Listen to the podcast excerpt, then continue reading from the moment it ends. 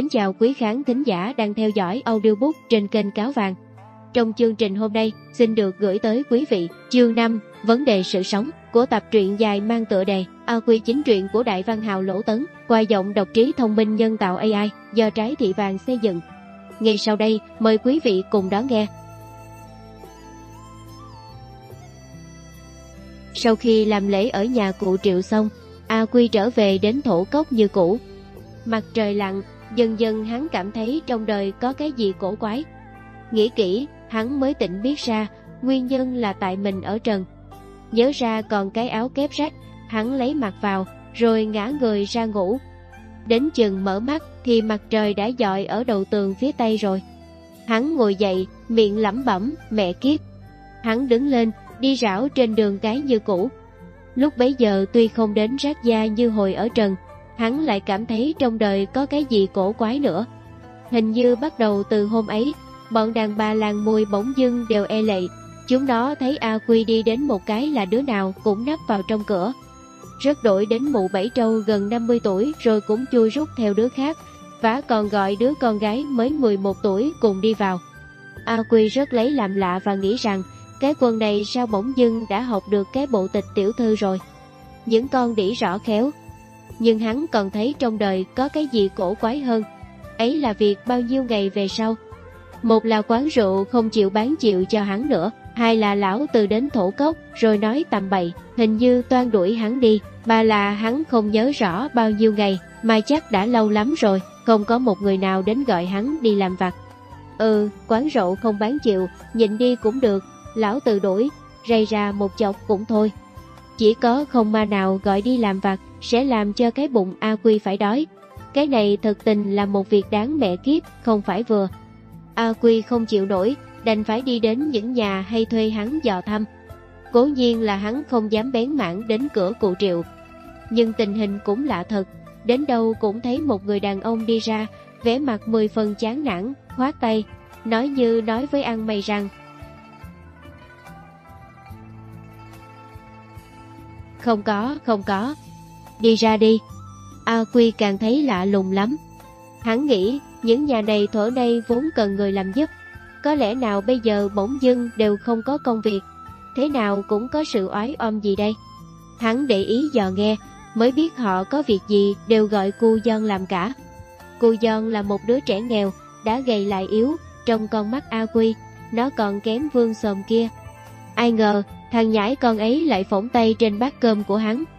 Bởi vậy, A Quy lần này giận dữ lắm, không như lần khác, giữa lúc hầm hầm rảo bước bỗng giang tay lên hát, ta tay cầm roi sắt đánh mày đây.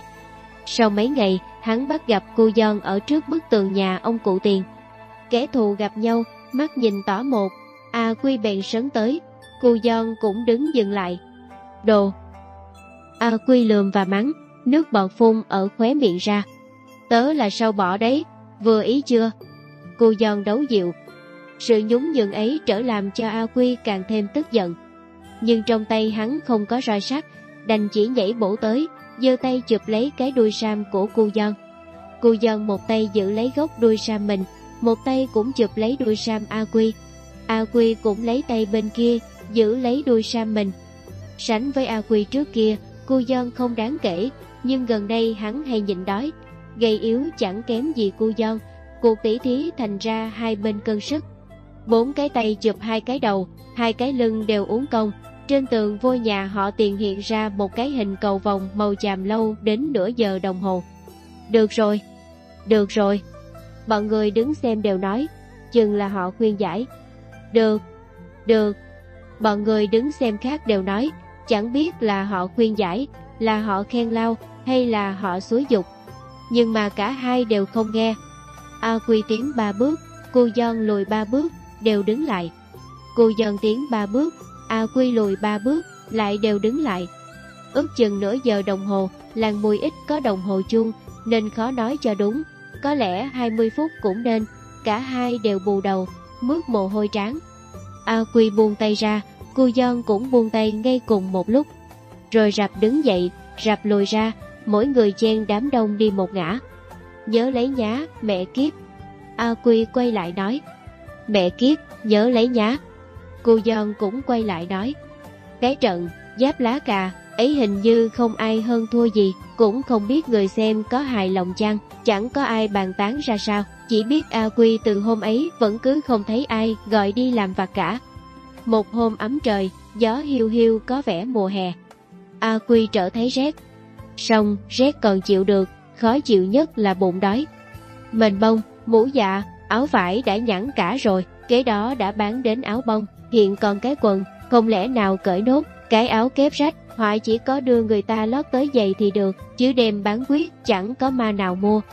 Hắn lâu nay vẫn mong xí được một món tiền ở dọc đường, nhưng chưa hề bắt gặp. Bây giờ, hắn mơ ước tìm được thình lình một món tiền tại trong nhà sụp sệ mình ở. Bèn vội vàng nhìn bốn phía, nhưng trong nhà trống trơn và sạch hơn. Khi ấy, hắn mới quyết kế đi ra khỏi cửa kiếm ăn vậy. Hắn đi trên đường là định đi kiếm ăn.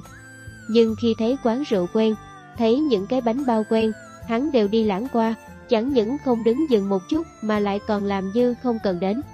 Cái hắn kiếm, không phải những món đó, mà hính hắn cũng không biết mình đi kiếm những món gì. Làng mùi không phải là làng lớn, không mấy chốc đã đi qua khắp. Ngoài làng phần nhiều là ruộng nước, trông ra toàn màu xanh non của mạ mới, điểm thêm mấy cái chấm đen tròn tròn mà động đậy. Ấy là những nông phu đang cày ruộng. A Quy chẳng hề thưởng thức cái vui thú ấy của nhà nông, cứ việc đi thẳng, vì hắn biết ngay rằng từ cái đó đi đến sự kiếm ăn của hắn còn cách rất xa vời. Cuối cùng, hắn đi đến ngoài bức tường của chùa tịnh tu. Chung quanh chùa cũng là ruộng nước, bức tường vôi nổi bật lên trong đám xanh non, phía sau là vườn rau, bao quanh bằng tường đất thấp. A Quy dè dặt một lúc, nhìn quanh bốn phía, không có ai. Hắn bèn trèo lên bức tường thấp ấy, nếu lấy dây hà thủ ô, nhưng đất cứ sàn sạt lở. chân A Quy cũng cầm cặp rung, hắn vội vinh cành cây dâu, nhảy phốc xuống trong vườn. Ở đây cây cối thật diệm già, nhưng hình như không có bánh bao và rượu, cùng các món khác có thể nhá được. Có bụi tre ở mé tường phía tây, mọc nhiều mang lắm, tiết chưa nấu chín. Lại có nhiều thứ rau, thứ thì đã có hột, thứ thì sắp trổ hoa, thứ thì lá đã già quá rồi. A Quy thấy mình bị oan uống như một thầy khóa hỏng thi, từ từ đi ra phía cửa vườn. Bỗng dưng hắn mừng rỡ sửng sốt, đây rõ ràng là một vòng cải cũ đã già. Hắn bèn ngồi ổn xuống, nhổ lấy nhổ để. Vụt một cái, ở hé cửa thò ra một cái đầu rất tròn, rồi lại thụt vào, rõ ràng là cô Tiểu. Thứ đồ cô Tiểu, A Quy vốn coi như rác, nhưng ở đời, việc gì cũng phải nhường một bước, cho nên hắn vội vã nhổ lấy bốn củ thôi. Trễ bỏ lá xanh đi, bọc lại vạt áo. Hiểm thay trong lúc ấy thì bà vải già đã ra đến rồi. A-di-đà Phật A Quy, sao chú lại nhảy vào vườn chầu ăn trộm củ cải? Ối già, phải tội đấy. Ối già, A-di-đà Phật. Tôi nhảy vào vườn bà ăn trộm củ cải bao giờ? A Quy cãi lại, vừa đi vừa ngó. Thì đây này, còn không phải à? Bà vải già chỉ cái bọc áo của hắn. Của bà đấy à? Bà gọi thử nó có thưa không? Bà. A Quy không nói hết câu, nhổ dò chạy. Một con chó mực to béo đuổi theo hắn. Con mực này vốn ở cửa trước, chẳng biết vì lẽ gì nó đã tót ra sau vườn. Nó rủa và đuổi theo, đã hầu cắn vào đùi A Quy. Sau một cụ cũ kia rơi ra từ bọc áo, làm con chó giật mình đứng dừng lại. Trong giây phút ấy, A Quy đã trèo lên cây dâu, nhảy lên tường đất, cả người lẫn củ cải đều rơi ra ngoài tường. Chỉ còn con mực đứng sủa cây dâu, bà vải già thì cứ niệm Phật. A Quy sợ bà vải còn thả con mực ra, nhặt củ cải lên liền chạy. Dọc đường lượm lấy mấy cục đá nhỏ, nhưng con mực không ra nữa. A Quy bèn ném đá đi, vừa đi vừa nhai củ cải và nghĩ bụng, ở đây cũng chẳng tìm ra món gì, chi bằng đi lên thành. Khi nhai xong ba cái củ cải, hắn đã quyết định lên thành.